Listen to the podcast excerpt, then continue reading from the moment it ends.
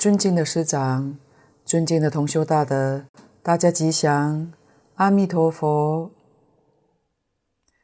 请大家看讲义第四页，乙二续经解。先看丙一，正数作数缘起，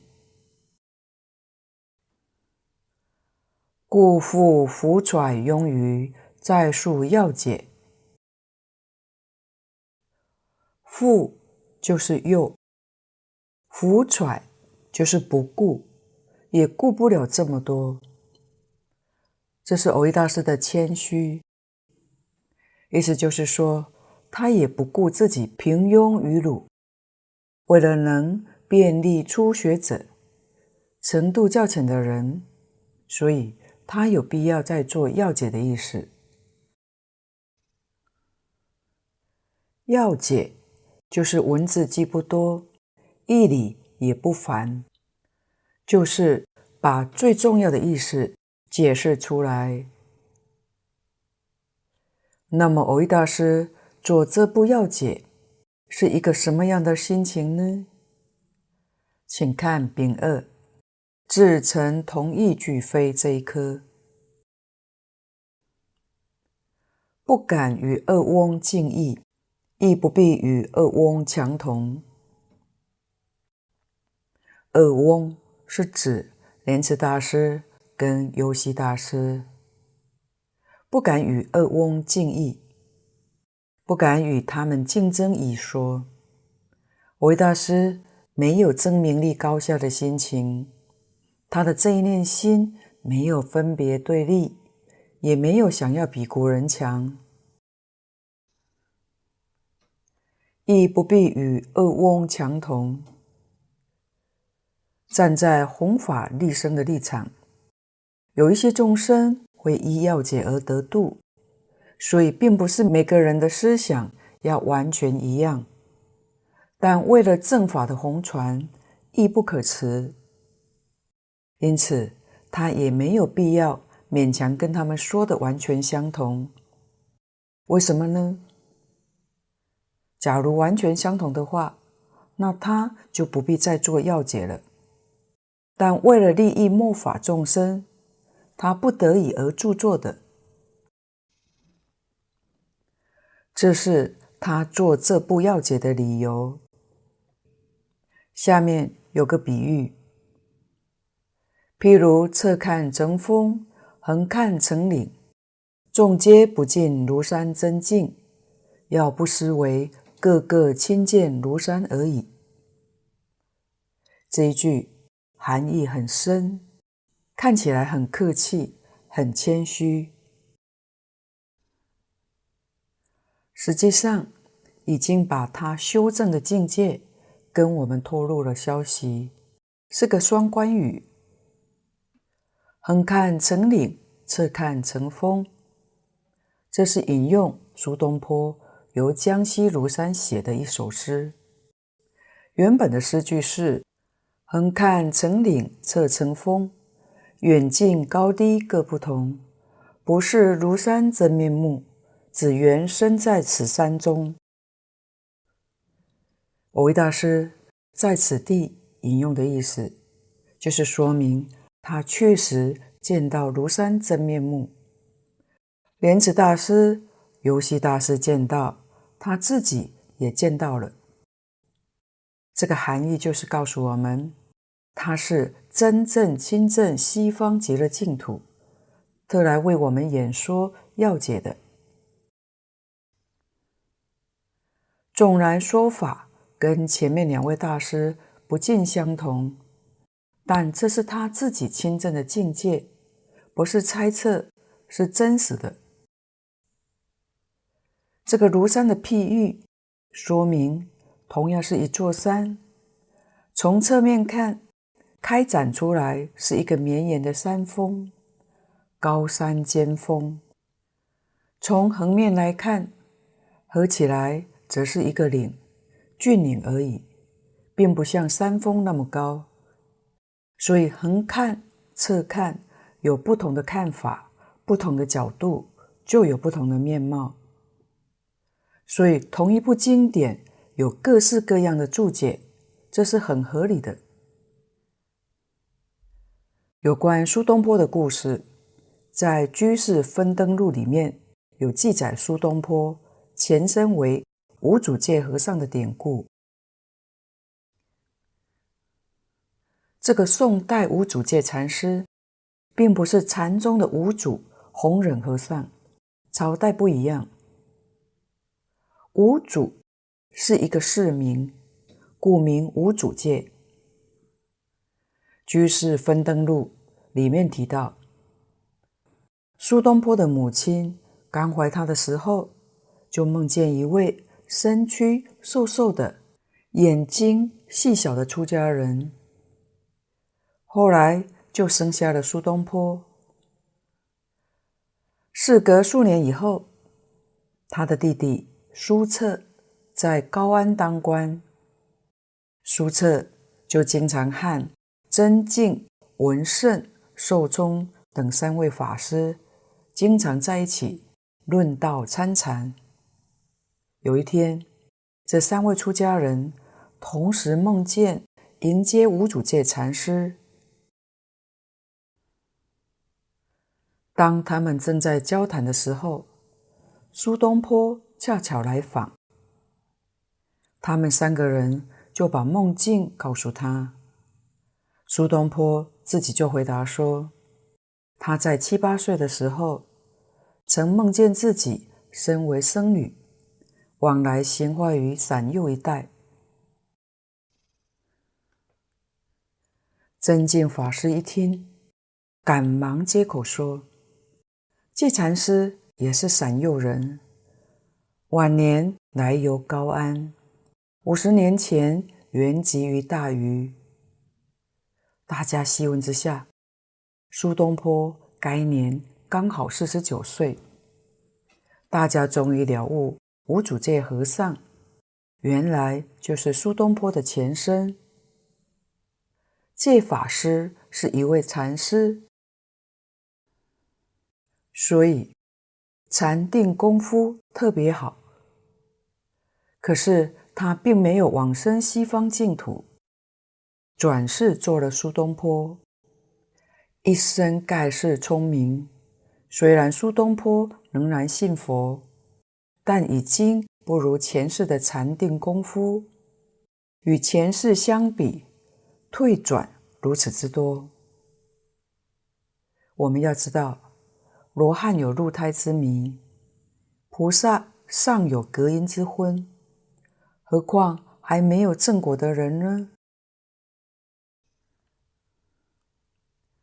所以，那就不如往生西方极乐世界，亲近阿弥陀佛，功夫就不会退堕了。在文朝当中，印光大师也常举无主戒禅师为例。劝戒修禅而轻视净土法门的行者，权衡轻重，引以为鉴。秩序就介绍到此地，请看底下二解经，正式的解释本经，分为二段：甲一五重玄义，甲二。正式经文，我们先讲五重玄义。五重玄义，玄义就是经中玄妙的义理。在还没有讲经之前，先把全经的大义做个综合的介绍，有这么个意思。这是依照天台宗讲经的方法。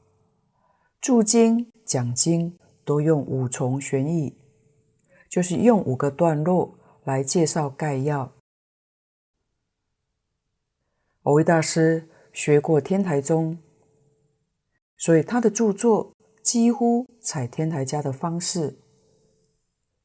而华严宗介绍一部大经的玄义，用的方法比较繁琐，用十个段落，叫做。十门开启，自古以来，纵然不是学天台宗，大德讲经、注经，也都喜欢用天台家的方法。所以五重玄义有五科，就是有五个段落。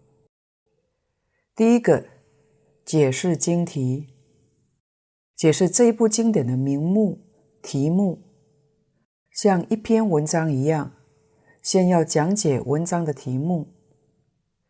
第二个，辨体，辨别这一部经典的理体、主体。也就是说，这部经典的理论依据是根据什么而来的？如果这个依据我们不明了，信心就很难建立的。假如我们明白佛所讲的这部经，确实是根据一个真实完全的理论，那就信得过。这是帮助我们建立信心。有了信心，我们要怎样来修学呢？第三个是明宗，就是讲这部经的宗旨，也就是讲修学的方法、修学的纲领。我们掌握到了，才真正能够用功，真正知道怎么样去修，自己才能够得到真实的利益。第四个是论用，前面的宗是修因，用就是结果。如果我们依这个方法修行，将来会得到什么样的结果呢？这当然要知道的。也就是说，我们学了这部经典，会有什么样好处呢？我们在这部经典里面所学习到的，就是以信愿行三种之粮念佛往生。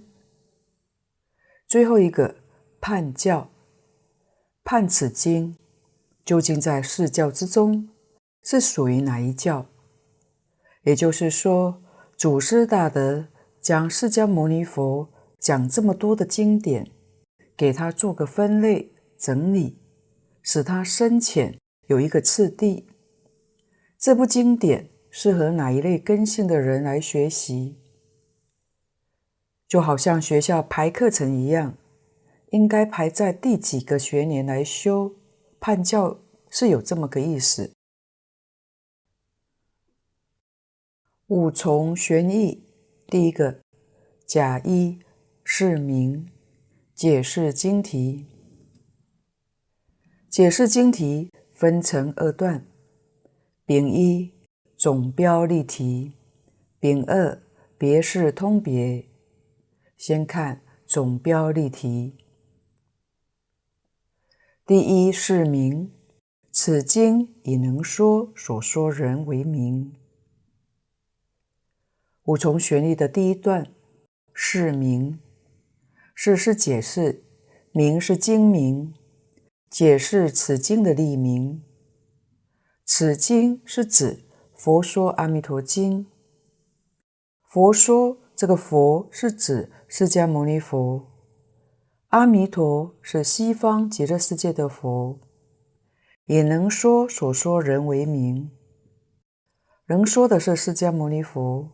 所说的就是阿弥陀佛，所以题目里面是娑婆世界跟极乐世界两尊佛的名字，这是以人名为经题。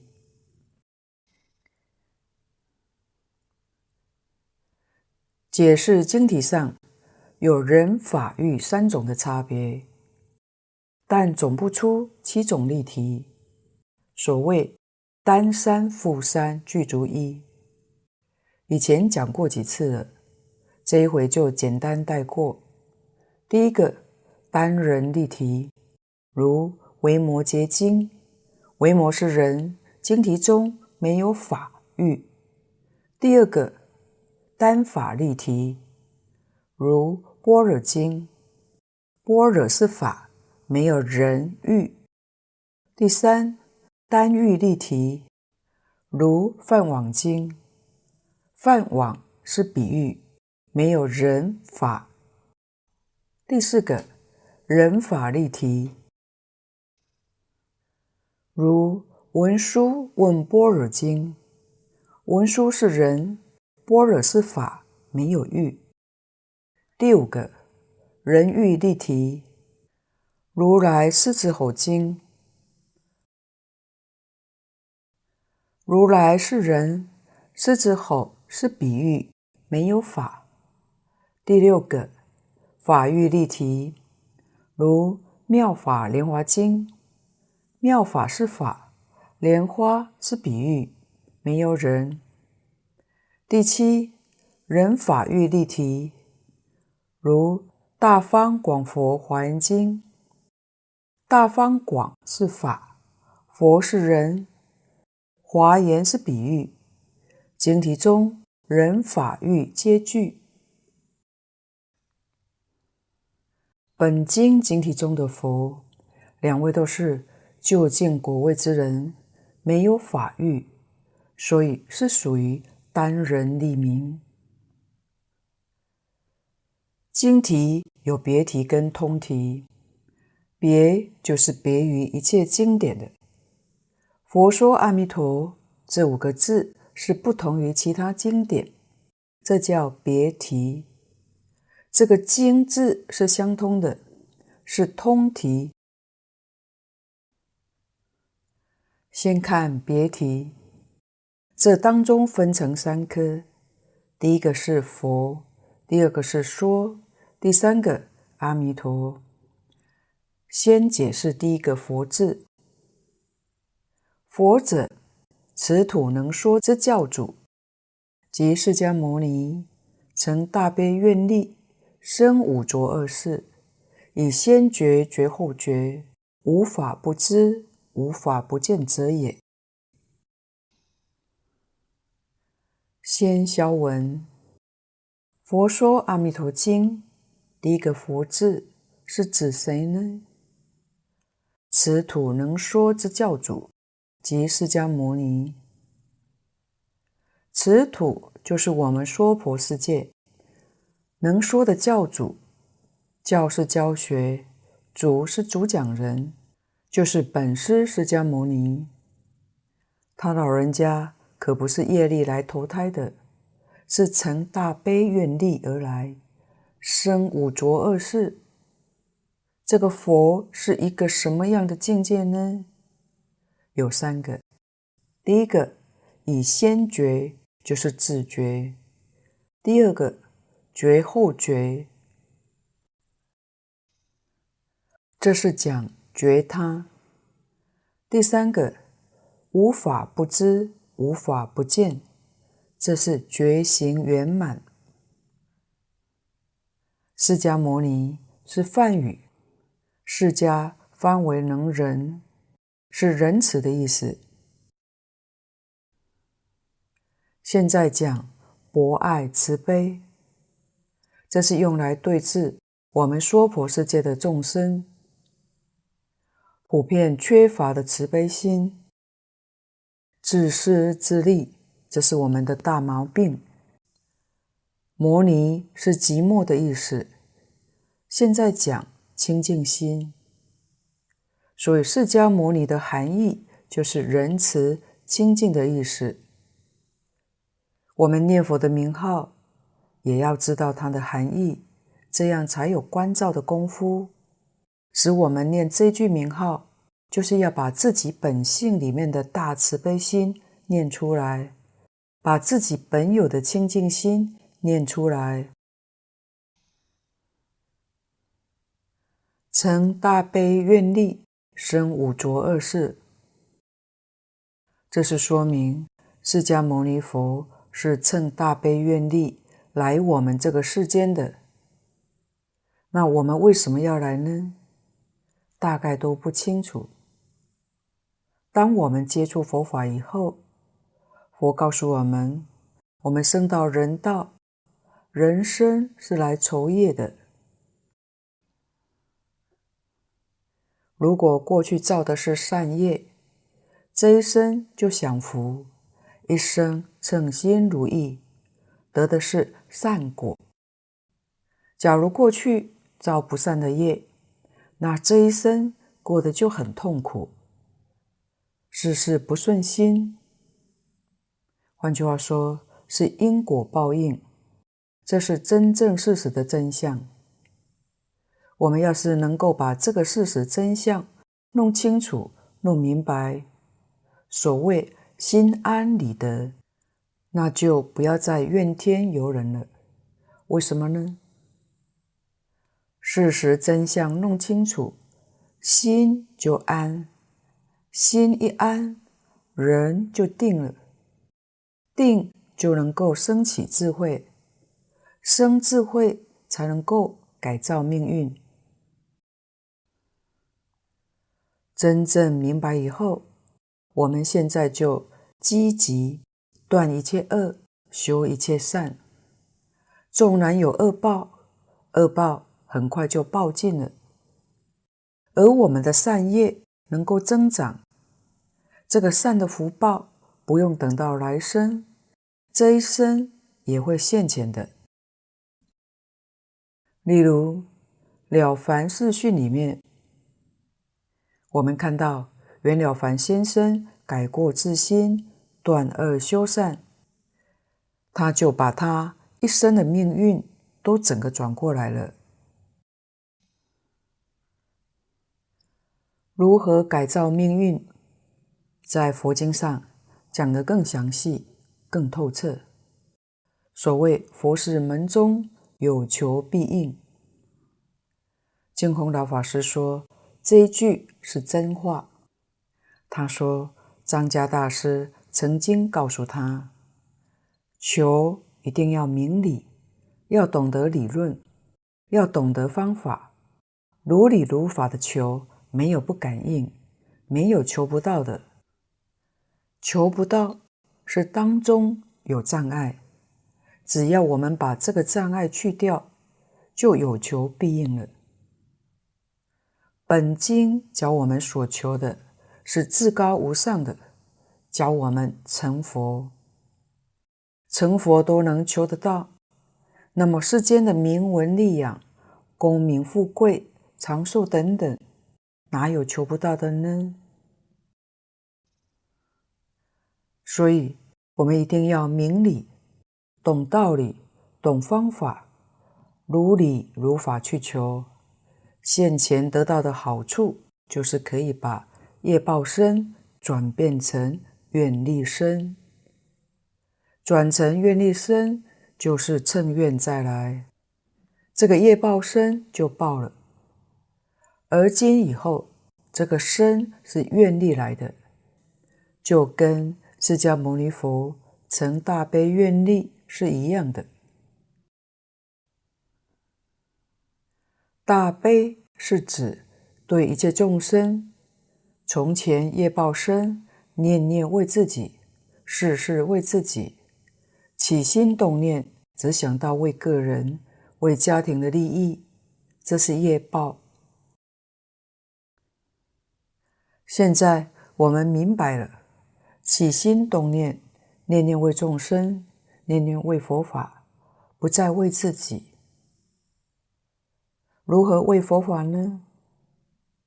我们把佛陀的教育在这个世间推广、发扬光大，使一切众生都有机会接触这个最至善圆满的教育机缘。五浊二世这一句，在三千年前，释迦牟尼佛讲本经的时候。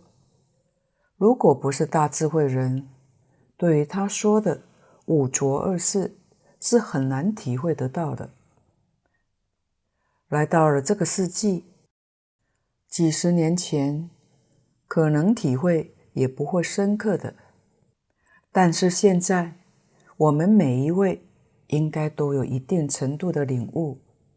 为什么呢？浊就是污染。这个地球的环境污染现在恶化了，到处都是雾霾呀。霾害已经严重危害大家的身心，也影响路上空中的交通混乱，世界各地都变得严重了。尤以中国大陆的城市更为严重，PM 二点五浓度都是爆表的。空气污染是肺癌的危险因子。根据卫福部统计，包括肺部、气管以及支气管癌患者有逐年上升趋势。虽然每个政府都在提倡环保，但是还没有多大的改善。为什么呢？五浊二世，浊就是浊污、染污。刚才是讲环境上的污染，还有人心上的污染。恶是造恶业，人心不善，就造十恶。身造杀盗淫，口造妄语两舌綺语恶口，意造贪嗔痴。这几年来，从食安上的问题来看，社会上现代人的心确实这十恶有逐渐骤增，有增无减，这不是个好现象。这是一个。苦难污浊的世界是个恶世。那埋害有没有解套方法呢？佛经上说，依报随着正报转。所以只要我们真心忏悔，端正心念，多多念佛，心清净了，我们周遭的环境也会改变的。所以最近。也有一些大德呼吁学佛弟子要多多念佛，平常专念阿弥陀佛之外，也念念南无观世音菩萨。观世音菩萨与我们娑婆世界的众生有大因缘，而观世音菩萨是闻声救苦，只要我们用真心来念诵，祈求观世音菩萨大慈大悲。来保护，来帮助，就会起感应，他会来拯救我们，出离苦海的。当然，念的不诚，或者掺杂名利的心，就不会有所感应。所以，我们要至诚恳切地念，不为自己，为五浊恶世所有的众生而念，消灾免难。罪灭福生，化解埋害。底下以先觉觉后觉，释迦牟尼佛以大慈大悲救度众生的大愿，生在这个时代来帮助我们脱离苦海，帮助我们超越轮回。他是。先觉之人是彻底觉悟，对宇宙人生的真相彻底明白，所以来教导我们的。佛陀的智慧觉悟生命的真相有三个层次。第一个，先明白业果的道理。我们一开始对于生命生从何来，死将何去是不明白的。内心是颠倒的，但是我们接触到佛法之后，慢慢地认识业果的道理，才知道我们生命相续。原来我们的生命就像水流一样，横转如瀑流，由过去的业因引生现在的生命，由现在的生命。继续延伸到下一个生命，整个生命的变化是我们的业力所造成的，于是我们的人生观就会有了转变。我们学佛人心中的第一道光明，就是明白业果，明白生命的相续。但有些人认为人死如灯灭，人死了以后什么都没有了，生命只是一个偶然，这是最可怕的断灭见。因为以为没有来生，这个错误的想法会害了很多人，造无量的罪业。如果我们想追求安乐，就要避免去积累罪业，断除身口意的恶法，并且要积极去积累善业，这是第一层觉悟。第二个。从业果当中，再进一步观察空性无我的道理。当我们明白业果以后，虽然慢慢减少罪业，慢慢增加善业，但与人接触相处，这个自我意识无明在心中活动，就会有得失心、分别心。我们还是容易被境界影响。当这个赞叹、毁谤、得失的风一吹，内心还是飘动的，离八风吹不动还早得很。所以，我们总想要再进步。这个时候，我们修无我观，观察这个生命体是由色、受、想、行、识所构成，刹那生灭，这当中。没有一个常依主宰的我，就像《金刚经》上说：“凡所有相，皆是虚妄。”又说：“一切有为法，如梦幻泡影。”人生在世，确实是一场梦。不要以为到死的时候才知道一场梦，当下的时刻，我们也正在做梦。没有一件是真实的，都是虚幻的。不但一切法了不可得，连我们这个身体也不可得。为什么我们会衰老呢？为什么我们会生病呢？就是身不可得。我们每一个人的身体大约有六十兆个细胞所组成，每天约有七千亿个细胞在新陈代谢，所以身体是天天在起变化，刹那刹那在变化，所以不可得。所以净空老法师总结佛说了二十二年的般若经典，深知宇宙之间。一切万法确实是无所有，毕竟空，不可得。所以，当我们透过无我观来修习善法，就不是以自我来断恶修善，而是以愿力来修善。这个修善的过程中，是无我、无我所的。这时候。别人对你的赞叹、毁谤，就不能够障碍你。你的心是安住在空性，这是第二层的觉悟，这会使我们的安乐更加坚固。第三个，再更进一步观察到现前一念的佛性，我们会升起同体大悲。积极更广大的功德，所以从业果的道理到空性无我，到真如佛性这三个层次，前前是厚厚的基础，有一定的次第。这个自我的觉悟是一种自受用，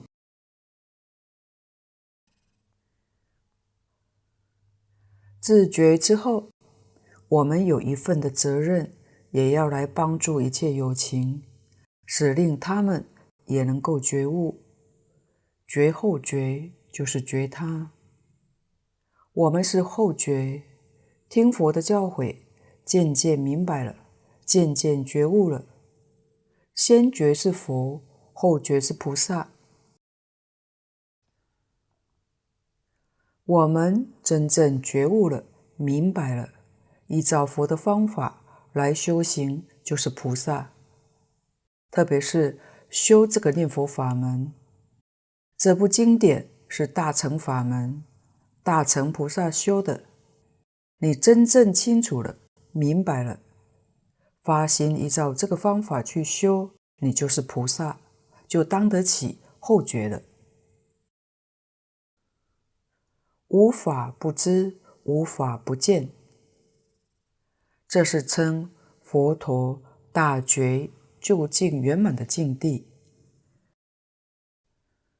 也是我们修学最后要获得的境界。前面的自觉觉他。同于阿罗汉，同于菩萨，但无法不知，无法不见，唯独只有佛陀。菩萨虽然能够自觉觉他，但行门还没有究竟圆满，乃至等觉菩萨，就好比十四夜的月亮，那么妙觉佛就如同十五夜之月亮。等觉菩萨能上差一等，所以我们修学也要像佛一样，我们从自利利他当中，最后觉行圆满，在尽虚空变法界做到无法不知、无法不见，那我们自己也就成佛了。这是把“佛”这个字简单扼要介绍出来。底下一颗物二是说字，这是经题上第二个字说。说者，乐所怀也。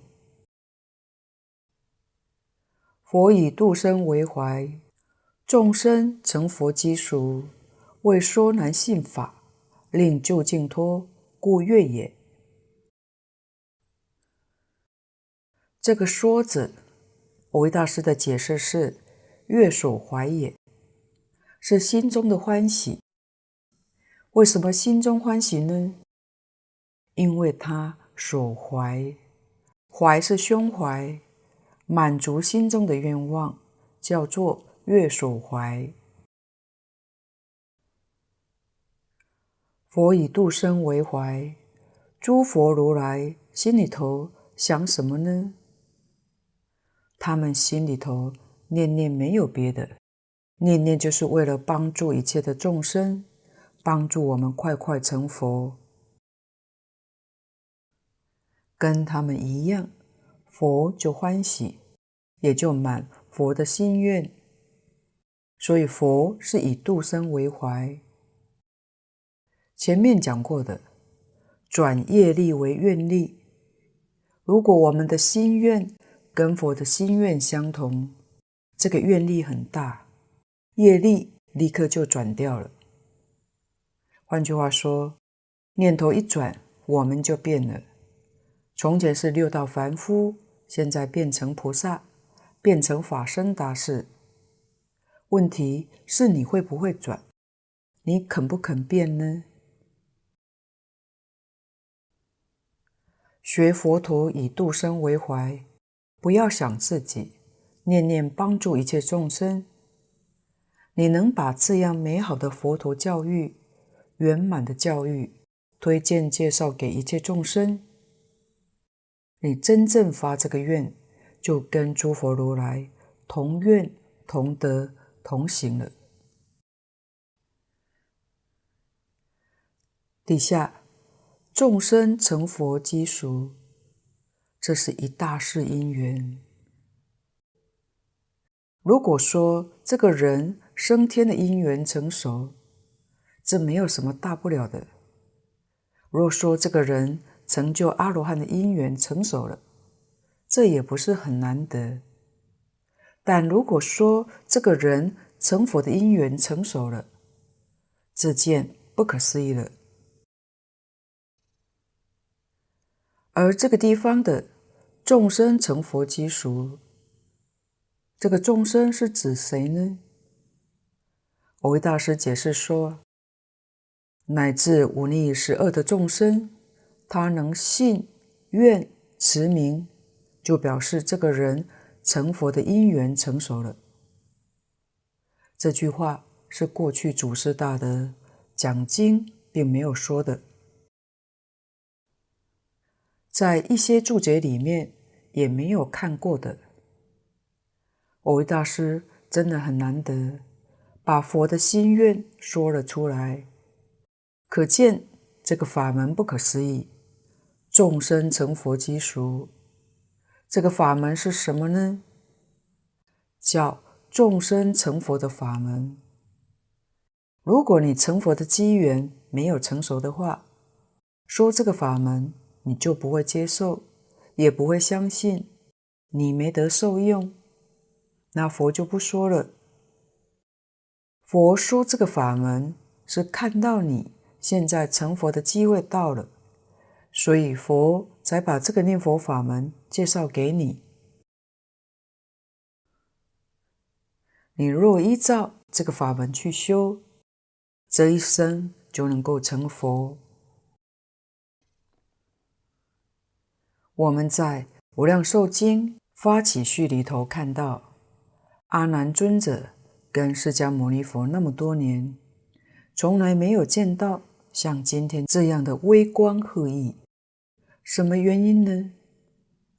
因为佛可以讲无量寿经的机会到了，就是见到大众成佛机缘成熟了，所以佛的欢喜是从来没有见过的。这一句是偶益大师为我们道破的。底下为说难信法，令究竟脱，故越也。问题就是，它是一个难信之法。我们如何对这句名号升起坚定的信心，升起坚定的愿力，这就不容易了。所以，我们应当透过学习明白道理，来破除我们的疑惑。那么，什么叫做机缘成熟呢？就是你一听就懂，能够相信，一听就肯修肯做，这个人机缘成熟，在这一生当中可以永脱轮回。换句话说，现在这个身虽然还在，但这个身就是经上讲的最后生。原本在六道里头。生死轮回了无量劫，没有下一次了，因为超越轮回了。这是说难信法，令究竟脱。究竟脱就是成佛，脱是解脱，究竟的解脱。为什么呢？因为你生到西方极乐世界是一生，不是第二生去的。要知道，凡是生到西方极乐世界的人，临终时并没有断气，是看到阿弥陀佛垂手来接引，跟佛走了，所以是活着去的。跟佛走了才断气，不是死了以后才往生。这个事实大家也要清楚明白。所以念佛法门是真正不死的法门。念佛功夫好的人，能够预知时至，晓得什么时候佛要来接引，走得欢欢喜喜、快快乐乐，非常自在。到达西方极乐世界，跟阿弥陀佛一样无量寿，一生圆成佛道，成就究竟圆满的佛。所以这个法门叫做。当生成就的佛法，真正相信，真正肯修，这个人的福报有多大呢？六道当中任何一个，不要说人间帝王、国王，连天上的天王也都比不上。我们从《无量寿经》上看到，真正成佛机缘成熟的人，那是过去无量劫来所修积的善根成熟了，现前又得到十方一切诸佛如来冥冥中的加持，使接触到这个法门，立刻就能信、能解、能愿、能行，这相当不容易。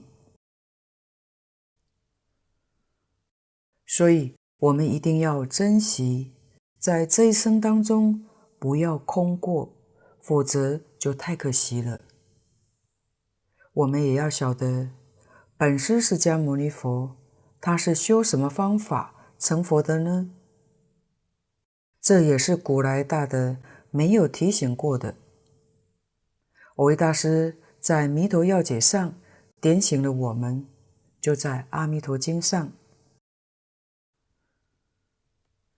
释迦牟尼佛告诉舍利弗尊者说：“当知我于五浊二世行此难事，得阿耨多罗三藐三菩提，为一切世间说此难信之法，是为甚难。”这个得阿耨多罗三藐三菩提，就是成佛。换句话说，释迦牟尼佛成佛，就是念阿弥陀佛。念佛成佛，修念佛法门成佛的，原来就是出于这一部《阿弥陀经》上。我们天天念这部经，可能都疏忽了。经蕅益大师这么一点醒，我们才能够明了，才感悟到，